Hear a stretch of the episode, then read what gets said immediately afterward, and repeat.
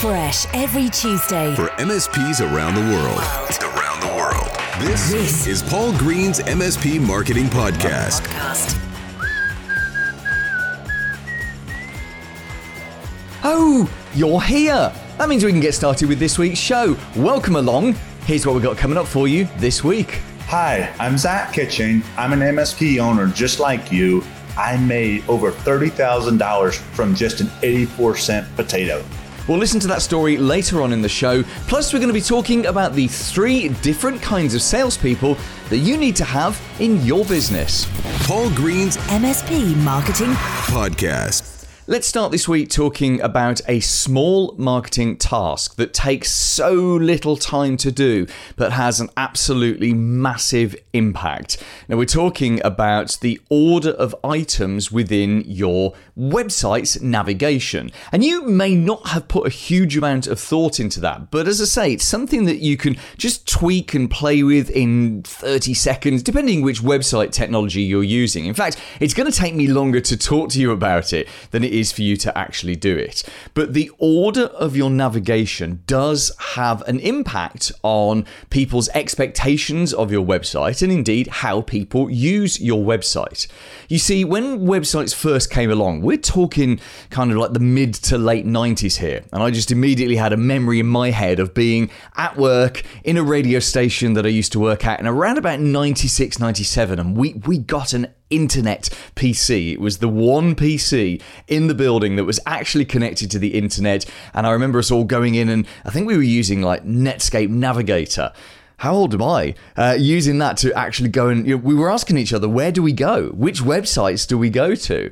And you know, back then that was a time of immense experimentation. There were no kind of set standards for websites. Today, just on the verge of 2023, we are kind of in a much different place. And that not to say that there isn't sh- and shouldn't be lots of innovation with websites, but there are some things that are just done that way just because that's what people expect. For example, your logo in the top left hand side of your website. Now, that just goes there. Maybe if you were some kind of experimental brand or some kind of cool, trendy marketing agency, you'd put the logo somewhere else. But for an MSP with a, you know, a standard sales website, your logo goes at the top left. And when someone clicks or taps on that logo, what does it do?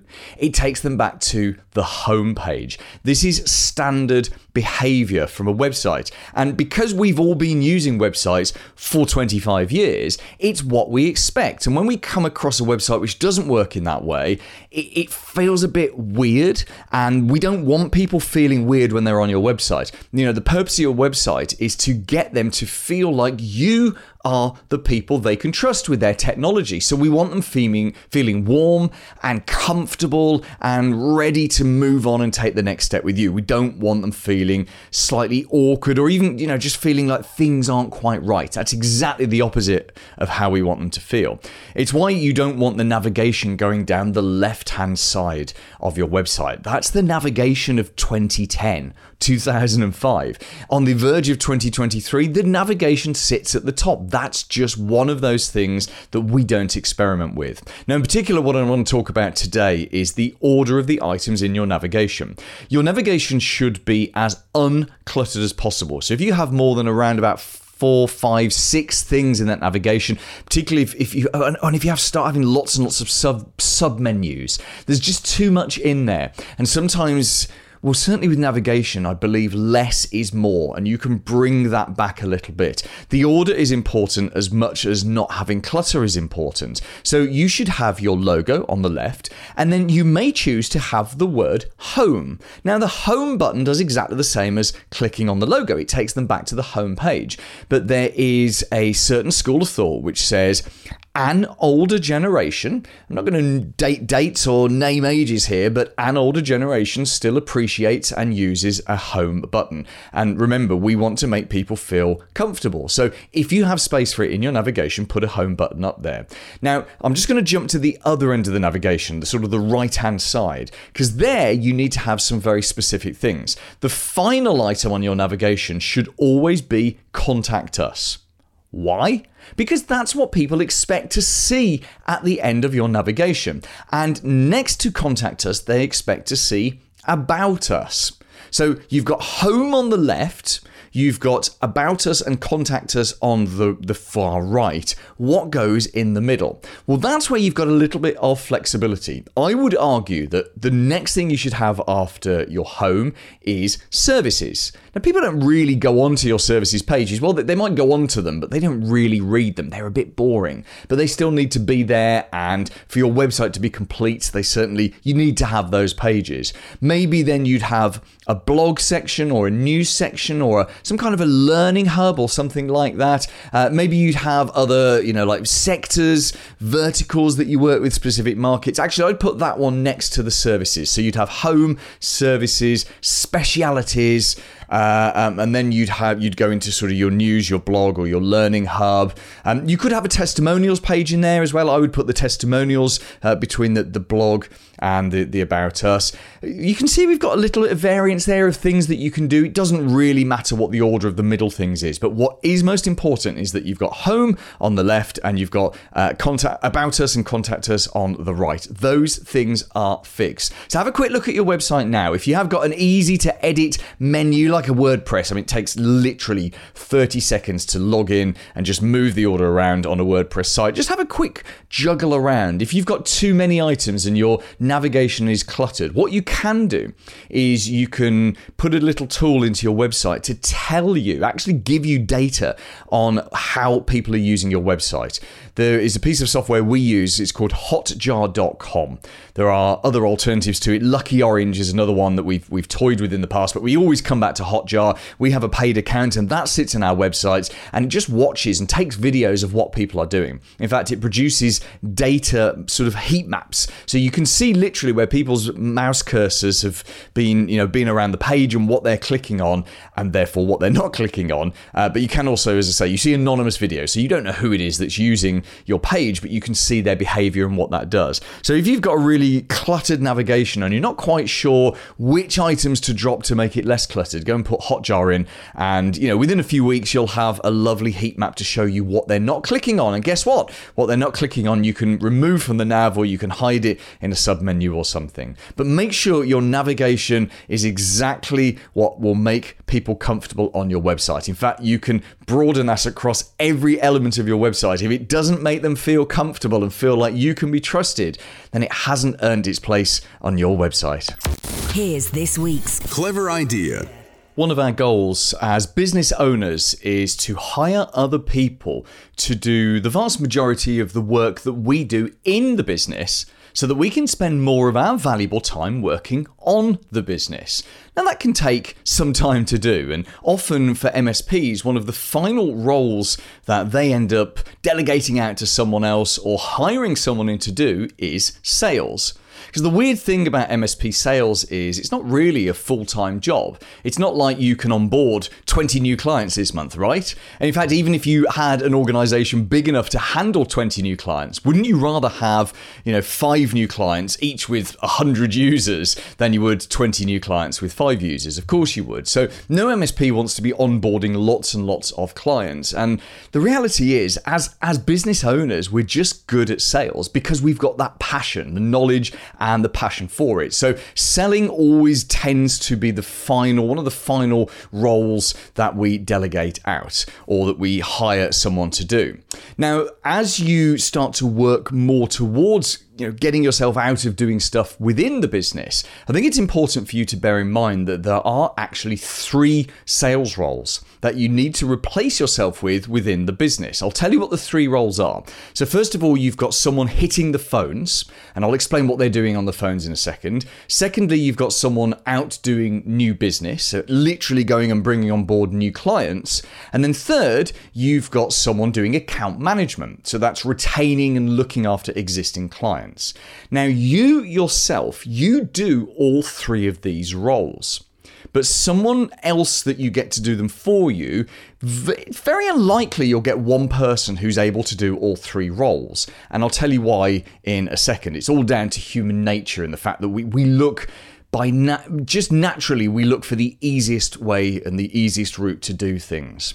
Now, when we talk about those three separate roles, I'm assuming that you're operating a marketing system along the lines of this. So you would have, uh, and maybe you're doing this yourself, or maybe you're you're kind of skipping it and trying to shortcut it a bit, but you have someone hitting the phones to talk to your large audience of people, to everyone you're connected to on LinkedIn, everyone on your email list, all those people that you meet out at networking. These are your audiences. And one of the biggest problems with marketing is, and one of the things that makes it so slow, is that people only buy when they're ready to buy. So whoever is picking up the phone in your business, whether it's you or whether you're hiring someone to do it, all they're doing is they're, they're ringing around people trying to build a relationship with them and just trying to figure out when the timing is right. Because, you know, someone's switching from one MSP to another, it's a big deal. It's a massive purchase. It's a huge thing in their head. And they're not just going to, you know, just do it willy nilly. They're going to have to uh, be in the right place to do it. And so your phone person is constantly working your network and if, if no one's doing this in the business, you, you really need someone doing it. Probably not you, because you'd be doing it already if you enjoy doing it, and very few MSPs do enjoy doing it. Back to work mum. This is a great work job for a back to work mum. Two to three hours a day, two to three days a week. In fact, there we go. There's your first salesperson hired. So that's what your, your telephone person is doing. What they are doing is they're not doing any selling. As I say, they're building relationships, and they their goal, their outcome is to book 15 minute video calls with the next person. Now, this is probably you at the moment, and this is this. In fact, this is the hardest role to replace yourself in because this is the new business person. So this is the person who uh, does the 15 minute video call. And of course, the real purpose of that 15 minute video call is for you to qualify them as a good prospect and to make them realize that you guys are great.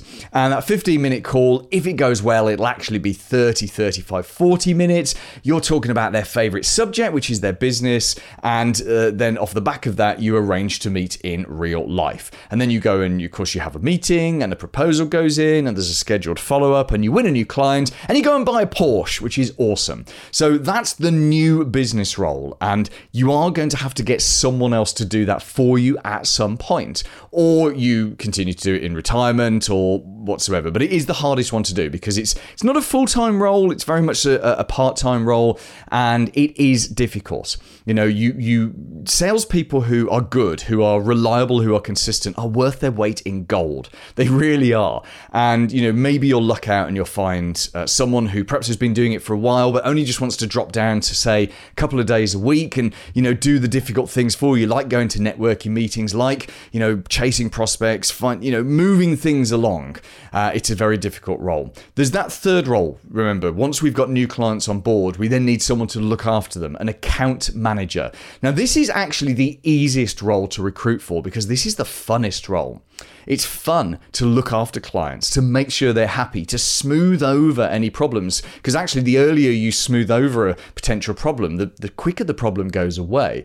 Uh, most account management roles are fun. In fact, us as business owners, we like doing it because we take pride in seeing our customers, our clients be happy in them seeing that we're servicing them well, that we care, that we're keeping the quality high.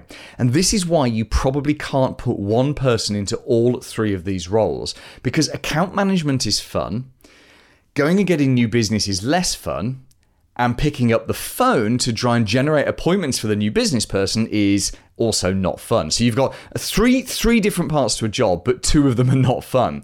It's human nature to do the things which are more fun and to do the things which are which feel like less like work. And i've seen people hire in people full-time people and, and, say to them you know msps and say to them right half of your job is account management half of your job is to bring in new business off you go. And six months later they are acing account management. I mean, they are truly acing it. And even when there's a there's a there's a bonus scheme in place that only really pays out the good money when they win new clients, they're just not winning new clients. In fact, they're not even doing the activity to win new clients because they're not motivated. And yet they, they can keep themselves busy at work looking after the existing clients.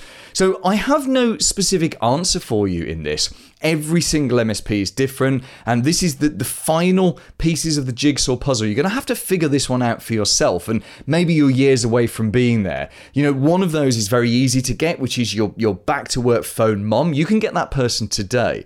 The, the the the account management role is the second easiest one to get just find someone that doesn't even need to be a technology person. Find someone who's great with people and and let them you know look after your people. Those two things are really easy to delegate or to move out to someone else. The hardest one is that new business person.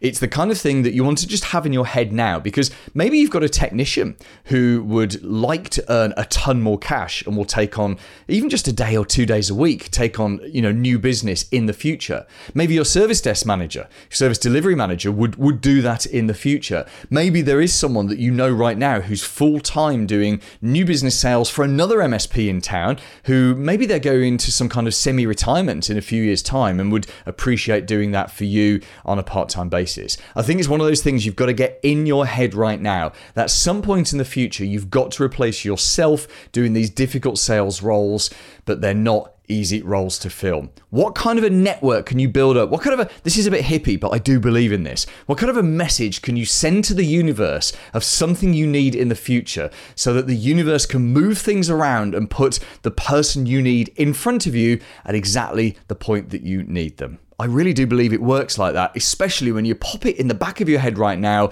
and give it a couple of years to stew. Paul's Paul's blatant plug. blatant plug. Okay, everyone, quiet on set, please. Lights, check. Uh, camera, check. It's rolling, and we've got a microphone. Ladies and gentlemen, this is scene 16, take four. Yeah, if you um, if you're watching this on YouTube, I've, I've actually got a proper clapperboard. Bought it on Amazon. It's amazing what you can get on Amazon. Literally everything. We need a clapperboard now because every two, three months or so, I go into like a proper film studio.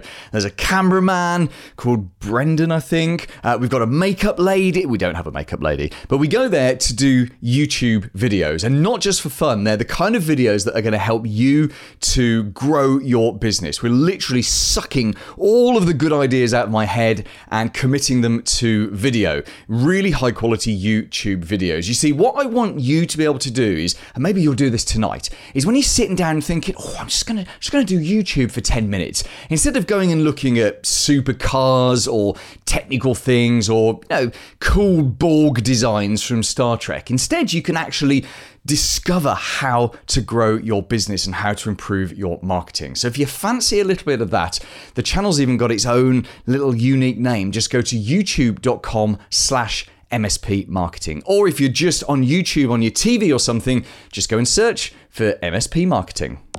The big, big, Big interview. So, hi, I'm Zach Kitchen. I'm an MSP owner just like you. And the thing is, I made over $30,000 from just an 84 cent potato.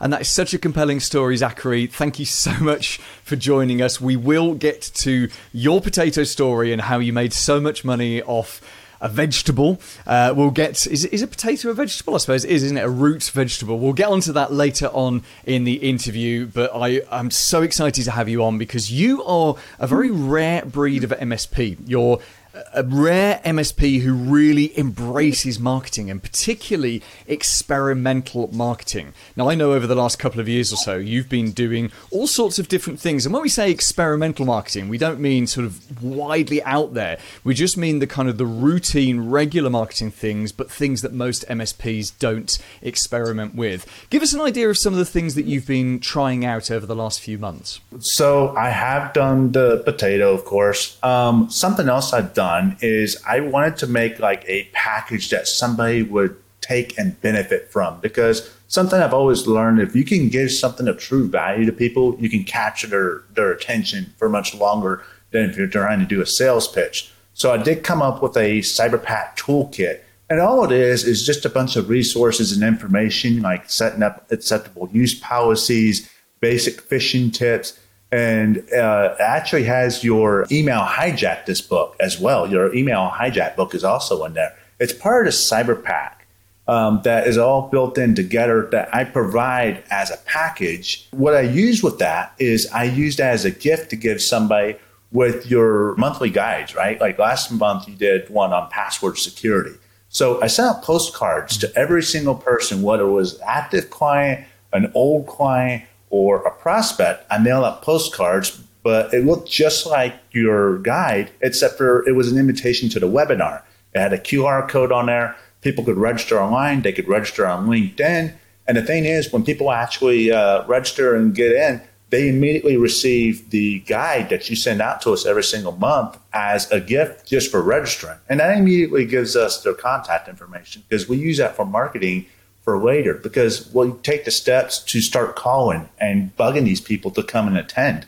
Getting through the gatekeeper is so much easier when you're inviting them to a webinar than when you're trying to make a sales pitch. Yes, yes, I bet it is. Let's let's talk about those webinars in, in a second. Um, I just want to clarify um, what Zachary's talking about in terms of my stuff. Is it's through our service called the MSP Marketing Edge. So we have like that book, Email Hijack, that you talked about, and we do guides every month. Uh, and what is interesting, Zachary, is you've you've taken some resources and you've looked for ways to maximize those resources, such as turning them into a webinar. And what, what you've done is you've put together a multi-touch point campaigns.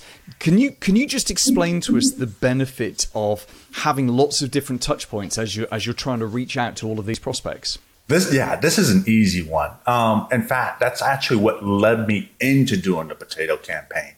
Um, because I got a hold of the person, I got a hold of the prospect, and he was, you know, haphazardly interested in meeting with me. And I met with them, and I had a great meeting, sit down with them everything was good. They were going to review it and they were going to sign the agreement and they were going to follow up with me next week. I mean, we've all been there, right? You know, oh, everything's good, everything's good. And then all of a sudden it's just radio silent. And it was quite frustrating mm-hmm. because I called him every single day. And then I was like, okay, fine. I'm not going to sell him services. In fact, he was an insurance company. So I was like, well, maybe I can just say, hey, I'll co, you know, host a webinar for you I'll do all the legwork for you and present the webinar on password security, you know? So I called and called and called, no response. And the thing is, my sister has a passion about um, crocheting inanimate objects. And one of the ideas came across is a potato. And this guy, uh, you know, this prospect that we're working with, his name is Sam. I said, that's it. I'm sending Sam a potato. And everybody on the team's call was like, What? What are you talking about? They knew who Sam was because they hear me gripe about Sam not answering his phone, not returning his calls, not returning emails. So I mailed the potato. And then, you know, I wrote on the I wrote on the potato with a Sharpie, Hey Spuddy, did we not mash? Dash Zach, and I stuck the label on there. I mailed it to him. And the thing is, is that it didn't even get to him. It got delivered back to my virtual office because I put it in the wrong postal code. And, but then my team at the marketing at the virtual office said, "Holy crap, your marketing is spectacular." Now I didn't consider it as a fail because I got to see that the potato, despite it taking a week going all the way almost out of state back to Houston, it didn't grow legs, it didn't rot, it didn't smell. So I turned around and I did it again. And I'm almost positive that he called me the moment he received that potato because Sam picked up the phone and called me and goes, What's up with this potato?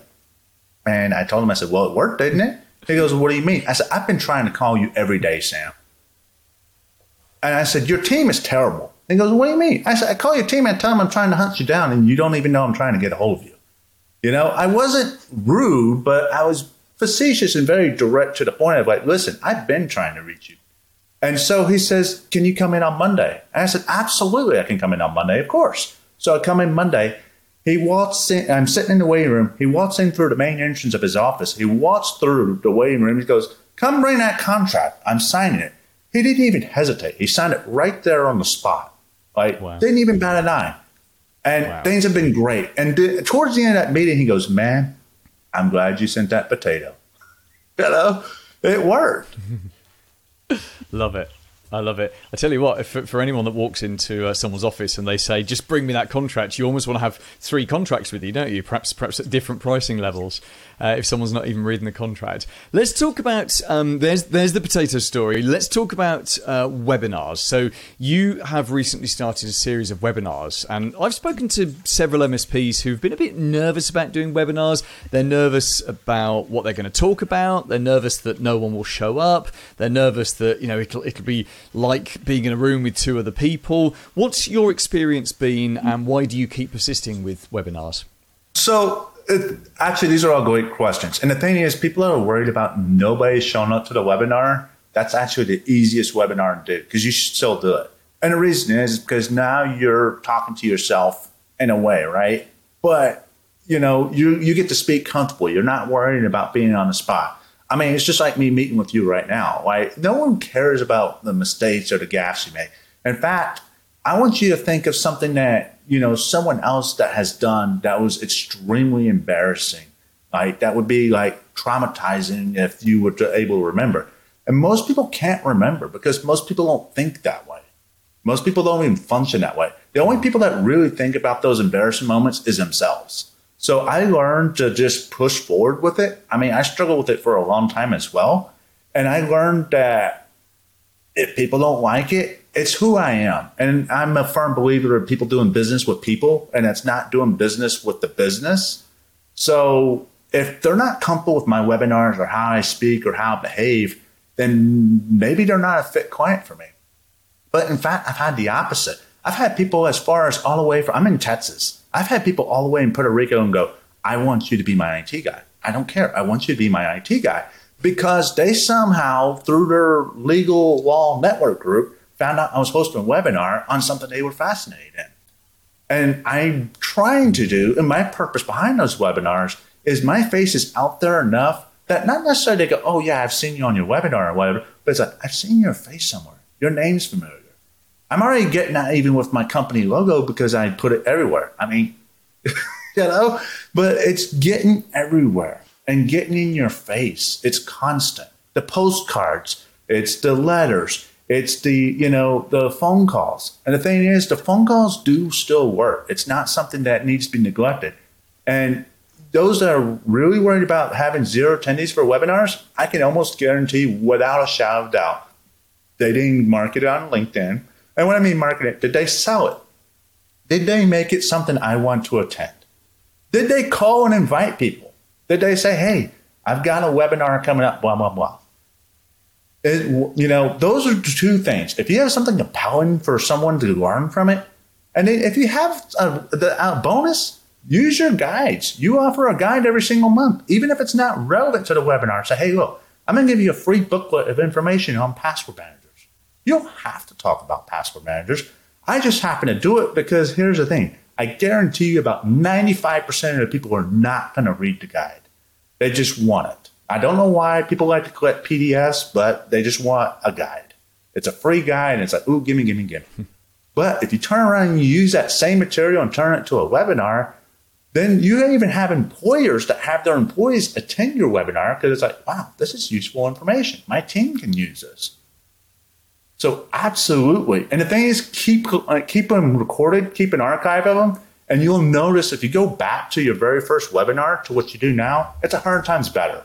Yeah, completely. I think I think it's as someone who does a lot of video and tons of audio stuff, you, you always look back at early mm-hmm. recordings and you, you're cringing. And it was it's you know it was the same for me when I was a radio presenter at the end of my ten year career. I look back at my, my squeaky voiced you know prepubescent self on the radio at the start of my career, and it was shocking. But we, we all get better through through practice. So I think that's great advice. Final question for you, Zachary. You are obviously doing lots of marketing, lots of different things, lots of experimenting, and that chews up time. Now you've got a busy MSP. Uh, obviously, you've got a team of people that you work with. How have you managed to carve out enough time? So I guess what I'm asking is, what's your habit? Uh, what what's your routine, your schedule for you to have enough time each week for you to do these marketing experiments and to make sure that your marketing happens? I have learned that as being a business owner or being a CEO of a company, my personal belief that it's 80% communication and 20% tech.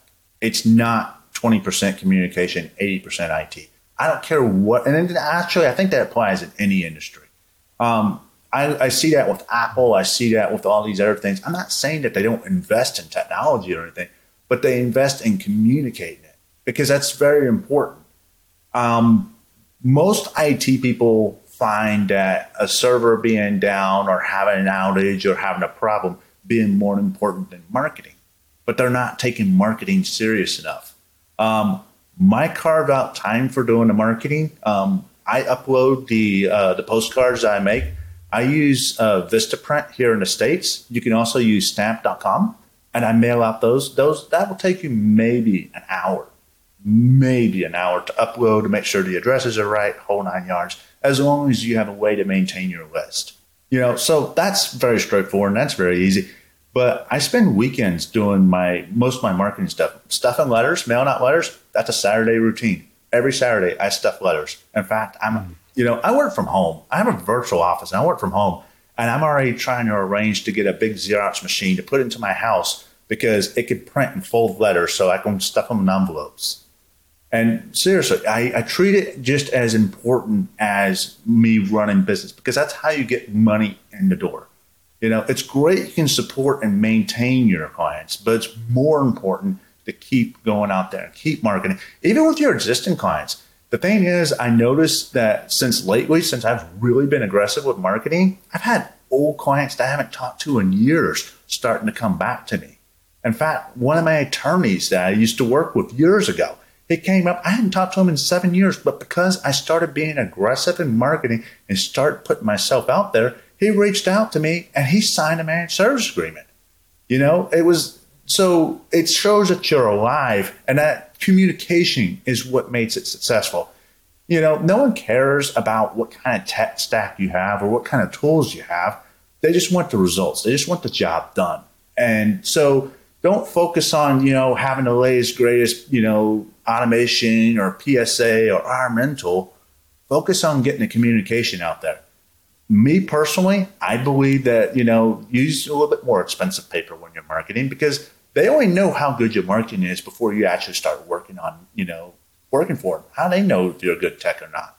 You know, they don't know. They're not experts. You are. Right, Zachary, you have been so uh, gracious with your time. Thank you very much for sharing some of your insights. Keep experimenting with that marketing. Let's get you back on the show in future years to see what other things you've been trying with. And in the meantime, for MSPs listening who want to connect with you, what's the best way to get in touch with you?